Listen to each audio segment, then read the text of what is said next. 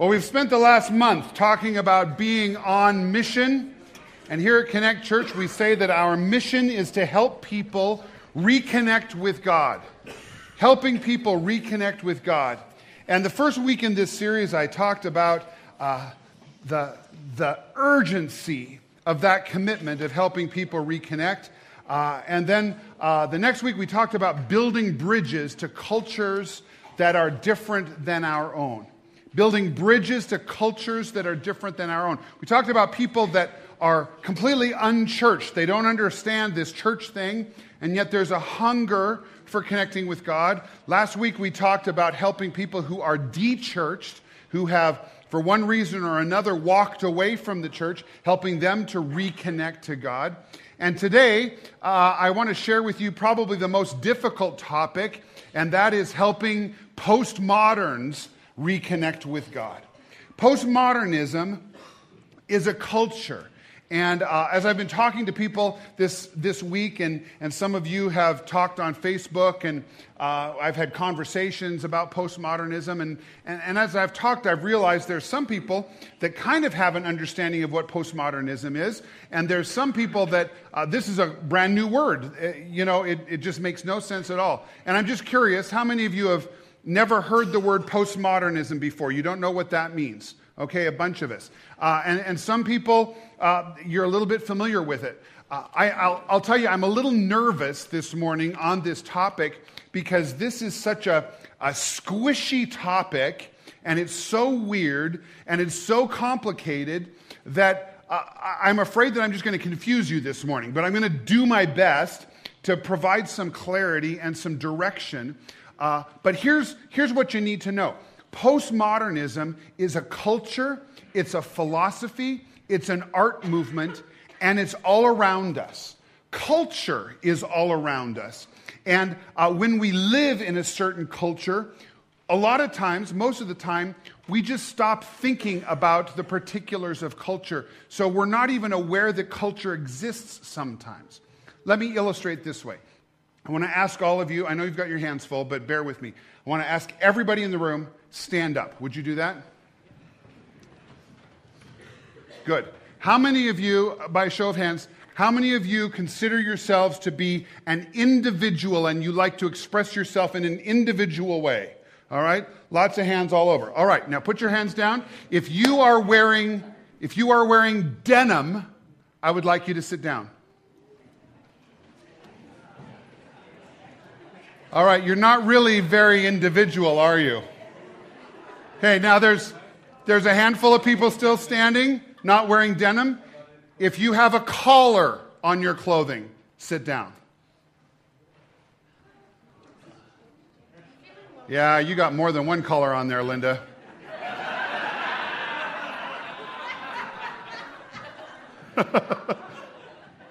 All right. Two two things that I, I wiped almost all of you out with what you're wearing. We think of ourselves as individualistic, but our culture influences us in a way that, that we conform, don't we? We conform. I could ask, I think I could wipe the rest of us out with if you have sleeves on, sit down, right? Everybody got sleeves on? Uh, you've got short sleeves, they're still sleeves. I'm just illustrating the point that culture is all around us. And when you got dressed this morning, you probably didn't even think about putting on blue jeans or putting on a shirt with a collar. It's just what we do. But in other cultures, blue jeans would be considered outrageously weird, right? And, and so, what I want you to understand is culture is all around us. It's like the air we breathe. And when we talk about, uh, when we talk about postmodernism, it's everywhere, and yet it's hard to, to pin down, it's hard to grasp. And so this morning, my goal is to help you understand it and then uh, build some strategies for how we can build bridges to people who have really embraced postmodern culture. As I'm talking this morning, some of you will probably realize to a large degree you have probably embraced some of the elements of postmodernism, and you might not have even known it. It just, it's just everywhere. So uh, let's jump in. And if you're taking notes this morning, there's note cards on your seats, and uh, there's some things that you may want to write down. if we're really going to understand postmodernism, we have to understand some of the philosophies that guided Western society for the last several hundred years. And the first thing that I want to define for you, and if you're taking notes, this is the first thing on your card. Uh, I want to define for you the age of enlightenment. Much of our modern culture has its roots in the age of enlightenment. And this was a period of time that flourished, particularly in the 18th century, uh, that, that came to the point where they believed that reason is the primary source of legitimacy and authority. Reason, your intellect, thinking, and logic is the primary source of legitimacy and authority. Prior to this period of time, the Catholic Church was one of the primary sources of legitimacy and authority. Uh, God was considered the primary source of legitimacy and authority. But in the 18th century, thinkers began to say reason is really what will make us experts. And what happened about that time was that scientific method replaced God as the source of truth.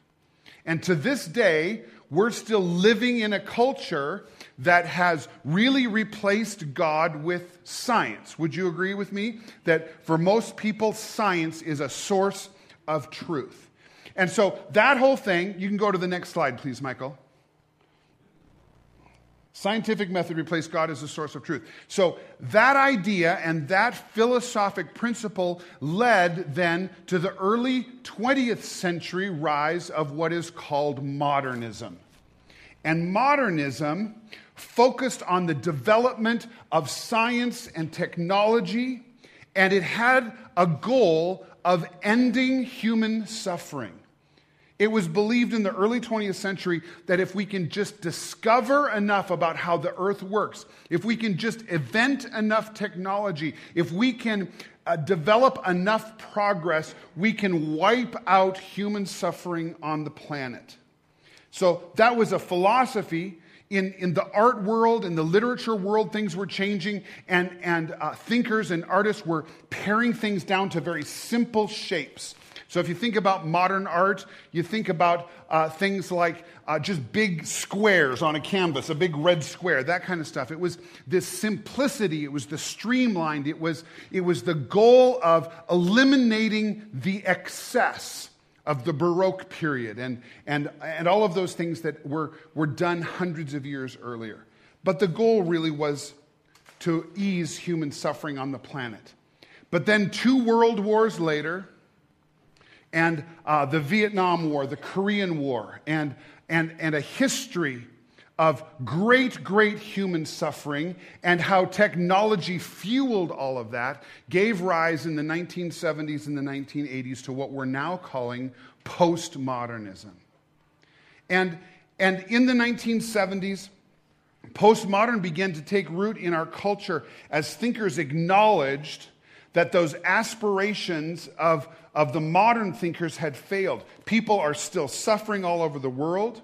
And then this was the big thing that postmodern uh, thinkers began to realize was that science doesn't answer the great questions of spirituality.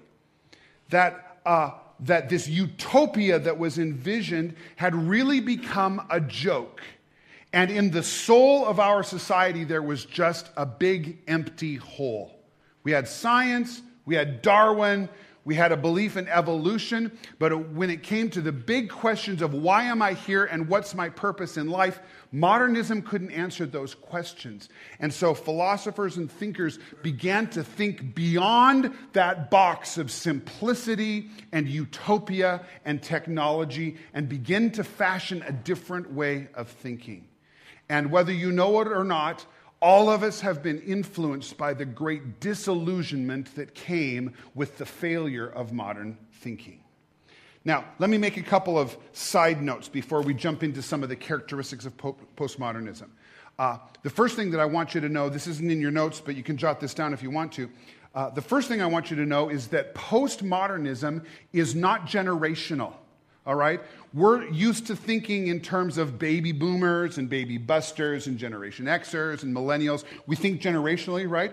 Postmodernism is not a generation. Uh, because Ed is, how old are you, Ed? 30. Because Ed is 30, it doesn't make him postmodern, where Ernie, how old are you, Ernie? 58. Ernie is modern. That's not how it works. I know lots of people who are in their 70s that are completely dedicated uh, to the principles of postmodernism. I know people in their teens and early 20s who are as modern as they can be. They're so science oriented and thinking and logic oriented. So it's not generational, it's cultural and it's philosophical. Another thing you need to know is that uh, modernism is not right and postmodernism is not wrong. Okay? It's not a right or wrong issue. In fact, if we're really dedicated to Jesus and we're dedicated to the truth of the Bible, the only philosophy that is true and 100% accurate is a biblical worldview. There are things in modernism and postmodernism that are good and right, but there's lots of things in both philosophies that are uh, quite antithetical to the truth of the Bible. Does that make sense? So I'm not trying to say one is right and what is wrong. Um, postmodernism is driven by our popular media, movies, television, art. Uh, it's driven by political correctness in our government. It's driven by our pu- public education system. And, and so these philosophies are infiltrating us in a million ways. If you watch TV, you have probably been deeply influenced by postmodernism and you don't even know it. It's just everywhere in our media. Uh, and then this is the other thing you need to know all these cultures, modernism, postmodernism, biblical worldview, they live side by side in our culture. And so our culture has become increasingly mixed, and, and people have different ideas, different belief systems, and it's all mixed up. But today I want to talk specifically about postmodernism, what it is. So here's a list. I think I've got eight different things that will describe what postmodernism is. Here's number one. This is probably the most important one and it's this belief by postmodern people that there is no absolute truth. There is no absolute truth. Postmodern people believe that there is, there is no truth that can be relied on. In fact, they believe that if there is truth, it's all relative. In other, in other words, what's true for me may not be true for you. What's true for you might not be true for me. There's, it's just all relative, and you can pick and choose what in fact is true. There are no absolutes in the postmodern mind. Now, uh, there's really nothing new under the sun, right? It says that in Ecclesiastes. Uh, Jesus encountered this idea that truth was unknowable. And if you have your Bibles, uh, I'd invite you to turn to John chapter 18. In John chapter 18, Jesus is being led uh, to the crucifixion. All of the events of that last week are unfolding. And uh, he's been charged with treason under Jewish law, but the Jews aren't allowed to put him to death because they're subjected to the Roman law. And so uh, the Jews have taken Jesus to the court of Pilate, who is a Jewish judge. And Pilate interviews Jesus in John chapter 18, and they have a very interesting conversation about truth. You can follow it along in your Bible, and uh, this is dramatized by a really great interpretation of the Gospel of John on, on film. Go ahead.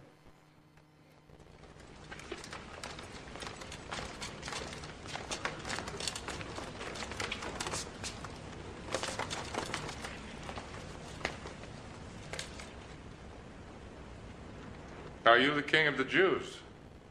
Does this question come from you? Or have others told you about me? Do you think I'm a Jew? It was your own people and the chief priests who handed you over to me. What have you done? My kingdom does not belong to this world. If my kingdom belonged to this world, my followers would fight to keep me from being handed over to the Jewish authorities. No.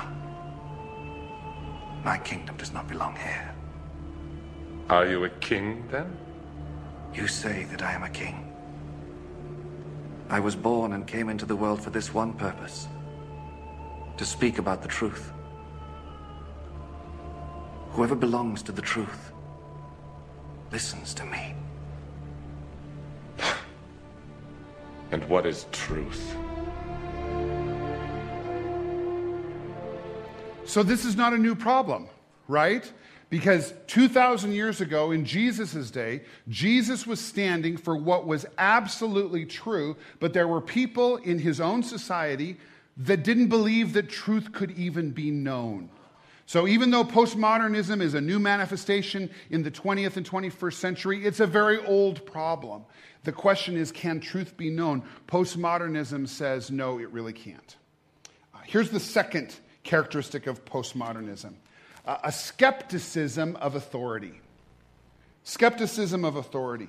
Postmoderns have become very disillusioned with anybody who is in authority, anybody who has a title, anybody who, who uh, attempts to exercise power over other people. Probably because under the modern philosophy, so many despotic leaders arose to power and abused people in the name of science and progress. And so postmodern people have become very skeptical and suspicious of anybody in authority. Uh, Sam McGuire and I have this ongoing discussion uh, about what he should call me. There you are, Sam. Uh, and it relates to this. Uh, Sam, very early on, uh, once he started attending Connect Church, he started calling me pastor, like pastor is my first name. And uh, I said to Sam one day, I let it go on for probably six, eight months or, or more, and I finally got fed up with it. And I said, Sam, said, Sam, pastor is not my first name. Please call me Russ. And, uh, and he was just taken aback by that, you know. And, and I said, Sam, if you keep calling me pastor, I'm going to have to call you carpet cleaner because I'm going to assume we don't know. I'm going to assume we don't know each other's names, right? And so we had, we had a very significant conversation one day, and Sam said, Russ, I call you pastor because you're my pastor and because I respect you and I love you and I'm putting you in that place in my life personally. And, and I thought that was very flattering, and, and I appreciate Sam's heart so much in that regard. But here's the deal I don't like people to call me pastor like it's my name because there's so many people in our culture who are uh, skeptical and suspicious of anybody in authority, anybody who has a title. Do you know what I, am saying? And although I am a pastor, that's my job, and although I hope that people respect me, I believe that my respect needs to be earned rather than just bestowed because that's my title. Does that make sense?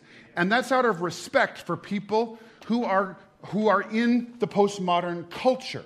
They don't assume because I'm a pastor, I'm an expert on anything. In fact, if I'm a pastor, it probably makes me more suspicious to them than anything else. And I respect that. Okay? Make sense? Here's number three uh, postmoderns are characteristically uh, blurring morality. They're blurring morality. In fact, in the postmodern philosophy, uh, an entirely new morality has emerged, and it starts with this. The new morality is number one love yourself. Love yourself. Do you remember the song from the 80s? Whitney Houston? The greatest love of all I remember the first time I ever heard that song, and it was on the radio, and I'm listening to it, and I was a big Whitney Houston fan. I thought, wow, this is a great song. I'm listening, and all of a sudden, the line comes uh, The greatest love of all is happening to me. Learning to love yourself is the greatest love of all. I remember the first time I heard that song, and it just startled me because it was one of the first times I realized there's a shift in our culture I had been raised that loving other people and serving other people was the greatest love of all. And now here's this huge pop singer singing that the best thing you can do is to love yourself. It's infiltrated our culture and it's taken hold, this, this elevation of loving yourself. And then it's evolved from there. Uh, postmoderns believe that you should do unto others as you wish. Uh, in fact, one postmodern author said this What I want and what I choose is not only true for me, but it's right for me. That different people want and choose different things means that truth and morality are relative, but I have a right to my desires. Conversely, no one has the right to criticize my desires and choices. And in our politics today is a great movement that's called tolerance. And it's rooted in this postmodern morality that Everybody's desires, everybody's wants are equal. There is no truth, there's no right or wrong. Everything is relative. And this is the new morality that we are living in. That's postmodernism. That's number three. Here's number four. This one's really interesting simulated reality. Simulated reality. We're living in a time where everything is simulated in one way or another. And we've gotten to the point where it's very difficult for us to discern the real from the artificial. Let me give you a couple of examples. Uh, you go to a shopping mall and there's little areas that look kind of like parks, but the plants are all fake and even the sunlight is artificial coming from above, all right? You go to an amusement park to experience simulated danger, right? Think about it. People uh, simulate rebellion by wearing torn blue jeans and big black boots. They're really very nice people, but they're simulating a rebellious attitude. Uh, we have simulated sex on the phone and on the internet. Uh, the media simulates everything. You see pictures and videos, and, and, and everything is symbolizing, and sometimes there's double meanings behind everything. And it gets to the point where it's impossible to tell what the artificial and what the real is because everything is so enmeshed in simulation. Video games are now simulating war and, and all kinds of things. You can become an avatar by playing video games. People sometimes get lost in that artificial world of video games. And this is part of living in a postmodern world. Let me talk about a couple of huge cultural icons. Uh, Marilyn Monroe, you remember her? Uh, iconic movie star of the 1950s and 1960s.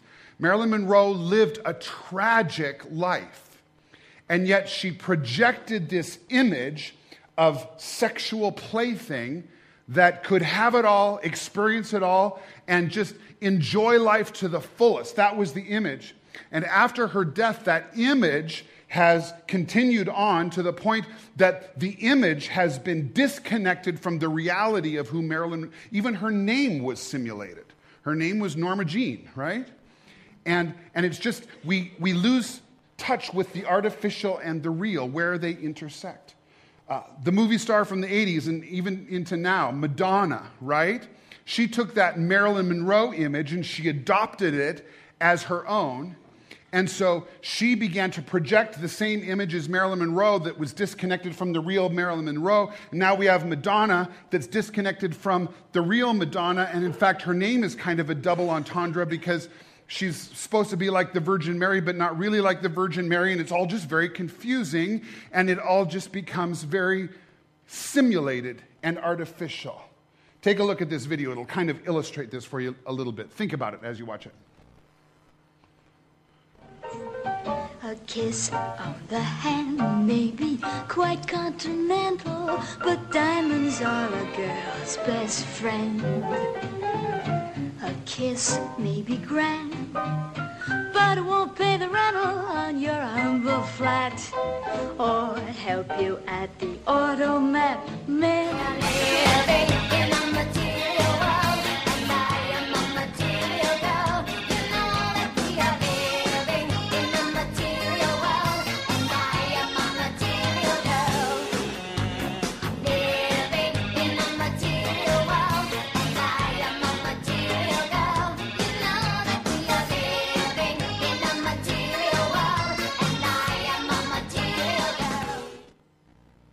see how everything is just interwoven, and what is real and what is artificial is kind of uh, confusing. So, simulated reality. Here's number five. This is a huge one in our postmodern culture today cynicism and what is called the knowing smirk. Cynicism and the knowing smirk. Uh, our popular culture, our postmodern culture, pokes fun at everything and nothing is taken seriously anymore. Everything is just uh, the object of derision and sarcasm and kind of a wink and a grin, right? Let me give you some examples. Think about Austin Powers, right? Used to be the James Bond movies. Boy, those were the things. And then Austin Powers came along and just began uh, deconstructing all of the James Bond stuff to the fact now that when they make new James Bond films, they have to filter everything through Austin Powers because the James Bond films can start looking silly because they know that Austin Powers is going to make fun of them, right? Uh, if you've ever watched The Simpsons, the Simpsons is a television show that mocks hard work, it mocks, mocks the family, it mocks morality, it mocks political correctness, it mocks religion. Everything is fair game, and it's all cynical, it's all a wink and a smile. Uh, everything is poked fun at. Uh, Scotty has been playing music with us for the last couple of months. A couple of weeks ago, couple of weeks ago, Scotty uh, was playing in the band wearing this shirt, and I saw that shirt, and I said, We had a photographer in church. I said, Get a picture of Scotty's shirt. I love that shirt. Look at his shirt. It, it's a skull and crossbones with the word smile. Okay? It's just, it's a combination of things that don't go together, and it's all just in, in good humor, tongue in cheek, we might call it. This is classic postmodernism. I should have told you before I did this, Scotty. Sorry about that.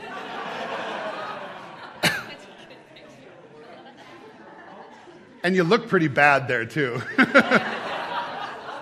That's nice. You can be the Connect Church postmodern poster boy, right? So those are five. Those are five characteristics of postmodernism. Let me give you three that give us opportunities. These are fascinating things. Here's the first one, number 6. Postmodern philosophy has rejected the big stories but they have embraced local stories. They've rejected big stories and they've embraced local stories. Uh, and, and I guess you could shorten it to say they love stories. Think about our popular media culture. Everything is a story.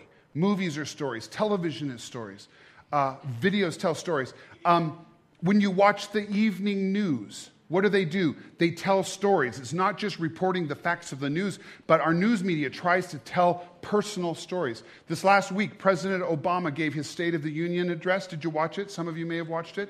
Uh, what do they do now in those things? They pack the First Lady's box with human beings and they tell the stories that underscore the points that they're trying to make, right?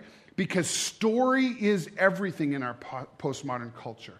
The problem we have is that postmoderns have rejected the big stories, the story of God creating the universe and God sending Jesus, but they love the local stories. They love to know your story. They love to know the indigenous people's story. They love fables and legends and all that kind of stuff. But we have, we have a book as Christians that's full of great stories and this is one of the ways that we can build bridges into postmodern culture is by the use of storytelling. It's one of the reasons that I tell lots of stories when I'm teaching is because it's a way that we build bridges. Uh, I tell personal stories about myself. Sometimes I embarrass myself and my wife. Uh, if you were here last week, I embarrassed myself, and uh, a few hours later, I figured out why. I sounded like a junior high girl, and, and I apologize for that but it's all in the name of the story, right? Here's number seven. Here's number seven, and this one is significant as well. There's a hunger, there's a hunger for spirituality. This is probably our best opportunity as Christians because postmoderns have rejected the scientific method and the emptiness that comes when we believe that all there is is science. And postmodern people have said there's got to be more. There's got to be a reason that I exist. There's got to be a reason and a purpose for my life. And it gives us an opportunity to say, Yes, there is. Let me share with you how I've discovered reason and purpose for being. Uh, the problem that we have with that hunger for spirituality is that many postmoderns have made religion a smorgasbord. And so they pick and choose and they'll take a little bit of this religion, a little bit of that religion, and they just kind of fill their plate with whatever makes them feel good. So that's a little bit, that, that's a challenge for us as Christians because we believe that Jesus is the way, the truth, and the life, right? The one way, the one truth, and the one life. So that's a challenge. But there's opportunity because people are spiritually starving in this postmodern world that we live in. Um, number eight, here's the last one. Postmoderns, in a large part, are on a quest for community. The individualism of the modern philosophy and the individualism that postmoderns still cling to, the need for self expression, the need for independence, has left so many people feeling very deeply lonely that they find themselves on a quest to develop community. This is one of the reasons that Facebook has exploded because it's given a vehicle for developing community. This is one of the reasons that Starbucks has exploded. There's some social commentators that believe that Starbucks didn't peddle coffee as successfully as they peddled community because their coffee shops were brilliant places for people to gather and hang out. Postmodern people are craving community, and again, it gives us an opportunity to build bridges into that culture. Gabe, would you come on up? Uh, I wanted Gabe Martin to tell his story this morning. Um, I'm sorry? I see you had a, I see you're walking with a crutch this morning, and I haven't had a chance to talk with you. What, what's happened? Attacked by a killer tree out in Bridger. Oh, Bridger. That is Victoria's mic there. There you go. You got attacked by a tree at Bridger. Snowboarding? Gotcha. All right. Are you okay? All right. I'm glad you're okay. Uh, Amy got attacked at Bridger this last week too and broke three ribs, right? So. Yeah, I thought both my legs I think we better take some take it easy on the ski hill at Connect Church, right? Okay. Uh, Gabe, you you started coming to Connect about two years ago, right? And you moved here from Indiana. Okay, tell us a little bit about the story of how you ended up at Connect and how you ended up in Bozeman. I moved to Montana to get away from um, Indiana after I got divorced. I was married for nine years. Um, a friend of mine said, "Come out to Montana." I said, "What's there?" And he goes, "I don't know, man. Find out." So I packed up my car and I drove out here. And uh, a couple months after I was here, I met a young lady, and something that really turned me on about her was the fact that she went to church and that, just the way I was raised. I mean, that was really cool. So I started coming here. Uh, she's no longer here, but it's just, you know, it's really cool. Yeah, and so you've been here. You've been here just about every Sunday for two years, except when you've been traveling, and uh, you've made Connect Church really your home, haven't you? Correct. Uh, when I first met you, Gabe, uh, you called yourself, and I remember seeing it on Facebook, and, and we had long conversations about it. You called yourself uh, a Buddhist Christian, or was it Christian Buddhist? I don't remember the order. Same difference. Doesn't matter. Okay. So you were one of these guys that was really picking and choosing. It was a spiritual smorgasbord for you. Uh, tell us a little bit about what your belief system was in terms of why did you identify yourself as a Christian Buddhist? Um, I was raised in a faith-based cult, and it was just really screwed up.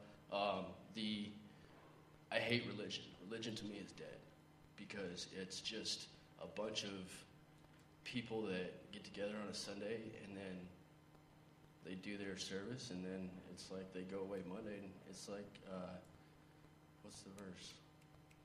Uh, looking at yourself in the mirror and then forget about what you look like when Okay. you walk away. Sure. hmm Um, so I looked at different religions and having grown up in the city and just you know been in the Middle East and everything like that, I just really wanted to not so much drop religion completely, but I wanted to explore other avenues. Okay. And something that was more peaceful was, was Buddhism. Okay. And so that, that appealed to you, and yet you had these Christian roots, and so you were more or less embracing both of them. Uh, I can remember in the first few months that you were here at Connect Church, you and I would have these conversations, and, and I'd say, Gabe, I understand that you're a Christian Buddhist, but what do you do with Jesus saying, uh, I am the only way, I am the only truth? And, and I remember about that time, some of you probably remember too, Gabe had a necklace kind of what, like the one he has on. It had a big Buddha head on it. And uh, he would come to church, and people would say, Have you talked to Gabe about that Buddha head on his necklace? You know? And we would talk a lot about that, you know, and I kept challenging him. But uh, there was a day that you came to church and you took that necklace off and threw it in the garbage. Yeah, and this, uh, uh, tell us a story. Robin, I think his name was. Uh huh. Uh, he was from Burma. Burma, a missionary from Burma. Yeah. Um, he was from Burma, and he came in here and talked about how he's raised in a Buddhist uh, family, and his his uh, when he got saved, his whole family rejected him and everything like that, and it ended up later on down the line, his, his family got saved, and it was really cool. Um, just hearing the guy talk, just really, uh, just how he transformed from Buddhism to Christianity, just really, I don't know, it just really hit me. It struck me hard, you know. And, and Russ even told me, he's like, look, I'm not going to tell you to take it off, but when you're ready, you will.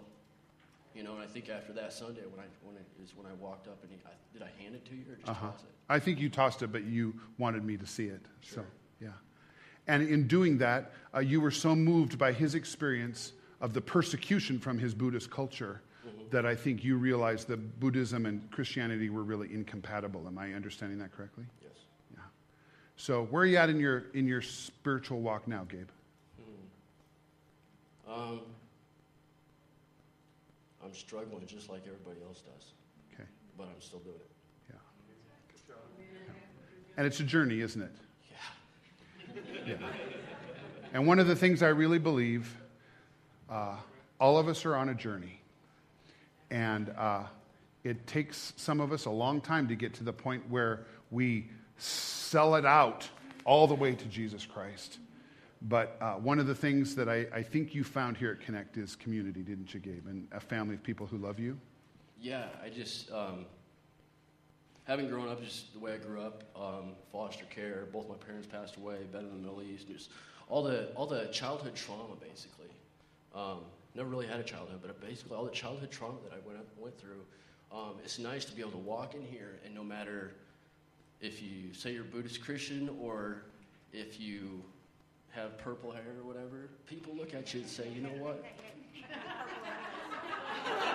I, I wasn't even referring to you. If you're sitting in the back, Vicky has purple hair and she's taking offense a little bit. No, it's just nice to be able to walk in and just be like, somebody would just walk up to you and say, hey man, I don't care where you're at, but I love you where you're at. I love you where you're at. Thank you. Thank you, Gabe. Watch out for those trees next time, Gabe. I appreciate Gabe sharing this morning. Uh, let me talk real quickly. We'll walk through some things. Uh, postmodernism and culture. This will help you understand some of these things if you see some of the ways postmodernism uh, is expressed in culture. And one of the best ways we can see it is in architecture. This might surprise you, but uh, architecture mirrors all of this other stuff that is happening in our culture so beautifully. Um, uh, let me start with a, a, a, a great a great example of modern architecture.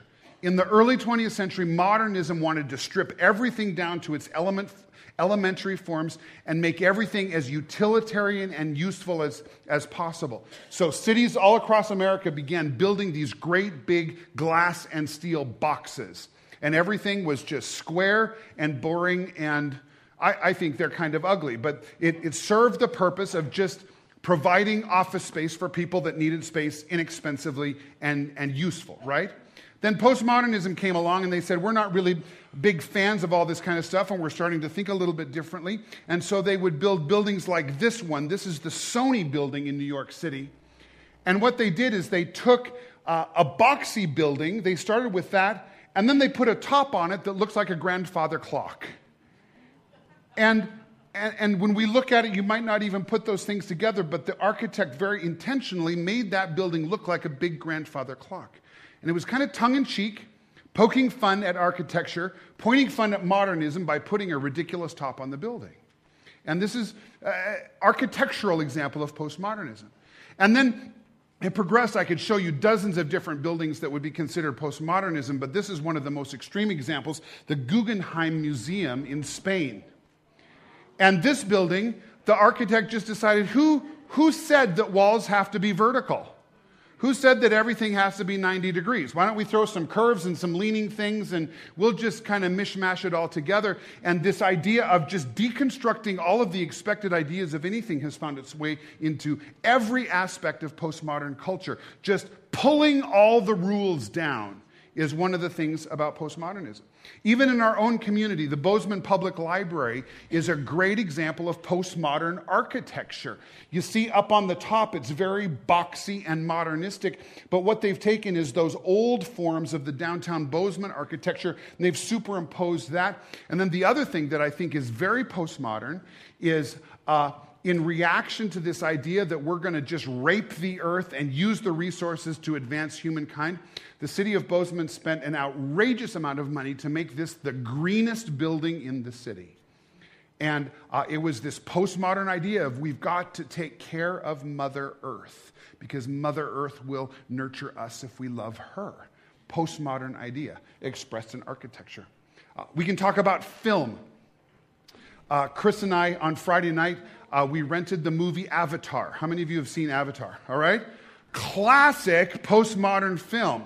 And if you haven't seen this movie, let me just give you a synopsis. This guy is a Marine and he's been in combat. He's lost the use of his legs.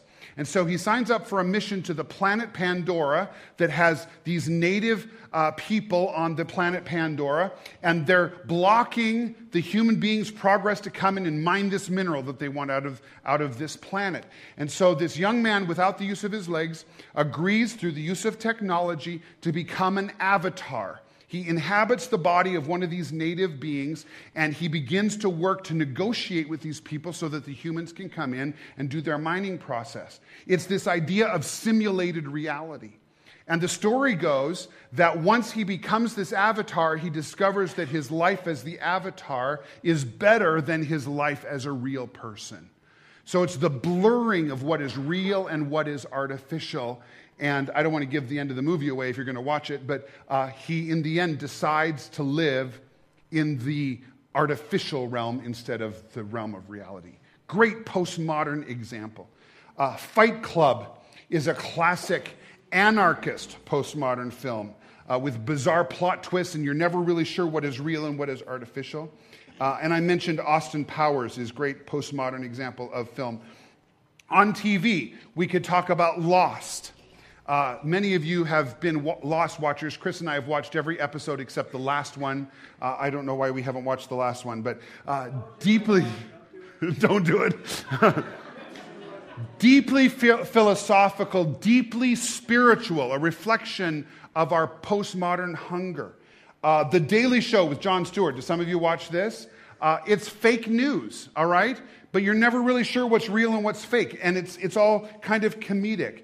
Uh, the Office is a television show. They call it a mockumentary, right? Because it looks like it's a do- documentary, but they're just making fun of anybody that's ever worked in a professional building.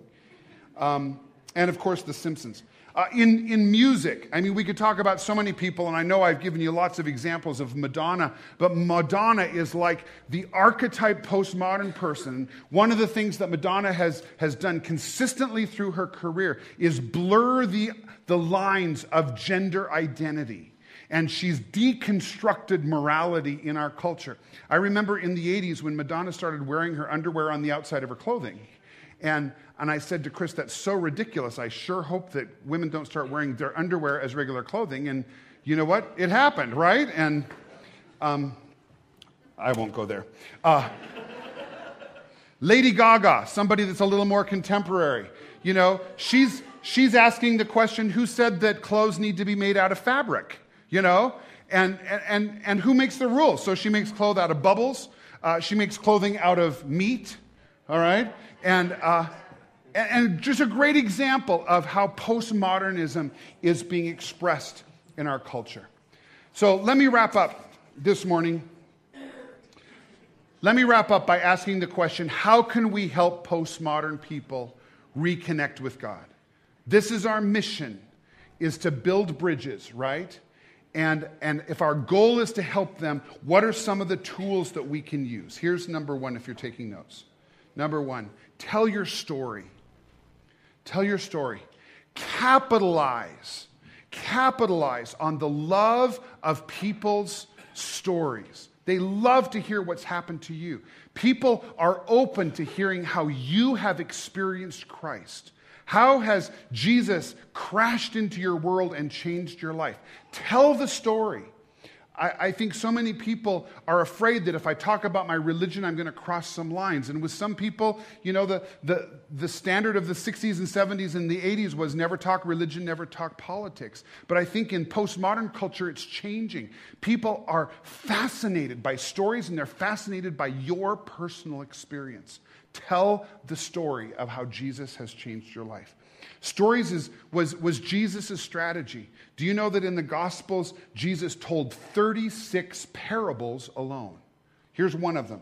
In Luke chapter 15, Jesus said, Suppose a woman has 10 silver coins. Imagine this. You can paint the picture in your mind. Suppose a woman has 10 silver coins and she loses one. Doesn't she light a lamp, sweep the house, and search carefully until she finds it? And when she finds it, she calls her friends and neighbors together and says, Rejoice with me. I've found my lost coin. That's what happened when I found my lost gloves. You remember that story? Jesus said, In the same way, I tell you, there's rejoicing in the presence of the angels and God over one sinner who repents. Jesus didn't just come along and pound truth into people's lives. He told stories because he knew stories connected with people. And we've never had a better opportunity than 2011 to connect with people through the use of story. Here's number two. Now, this one's tough, especially if you have a biblical worldview. But I would encourage you don't demand respect for the Bible. Now, as Christians, we believe that this book is the inspired Word of God. Please don't go away from here and say, Pastor Russ says that the Bible isn't the Word of God. That's not what I'm saying. But if we're building bridges, we can't assume that somebody else believes this book to have the same authority as we do. And so if we go to people and we say, you have to believe this book if you want to be saved, we're not building bridges. I would encourage you, rather than demanding that somebody believe that the Bible is God's word, try to introduce them to Jesus focus on Jesus, and the truth of the Bible will come later. We're building bridges. Does that make sense? Okay. Number three, I really believe that we can use humor and sarcasm and cynicism, all right? Uh, that's hard for some Christian people that think you just need to be nice all the time, right? Uh, but you know what? Jesus used humor and sarcasm and cynicism. Think about this. In Matthew chapter 7, Jesus said this, said this to some people that were really judgmental. You remember this story? He said, Why do you try to pick the speck out of somebody's eye when you got a plank in your own eye? All right? Do you hear the sarcasm and the humor? I mean, if you kind of paint the picture in your, in your head, it's funny, right? Y'all aren't laughing.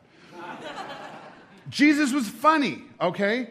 And we can use that to build bridges to people who really appreciate The Simpsons and, and The Office and Jon Stewart and, and the cynical side of life. We can build bridges by using those tools in our, in our English language. Fourthly, don't disconnect from popular culture.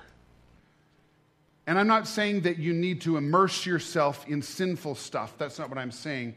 But if we become disconnected to what's happening in our culture, it's more difficult to build bridges. Stay aware uh, so that you can have conversations with people about what they're experiencing in culture. Don't sin, that's not what I'm saying, but don't disconnect either. Fifthly, and these last two are the most important ones offer authentic spirituality offer authentic spirituality. We have a unique experience in this time period to offer experiential Christianity. Hear me carefully. When I was growing up, uh, we were deeply rooted in modernism, scientific thought. And our goal all the time was to find a way to scientifically prove that the Bible is true. Because the goal in evangelism was to convert atheists to Christianity, right? And, and that was the strategy keep everything very mental, very, uh, very logical.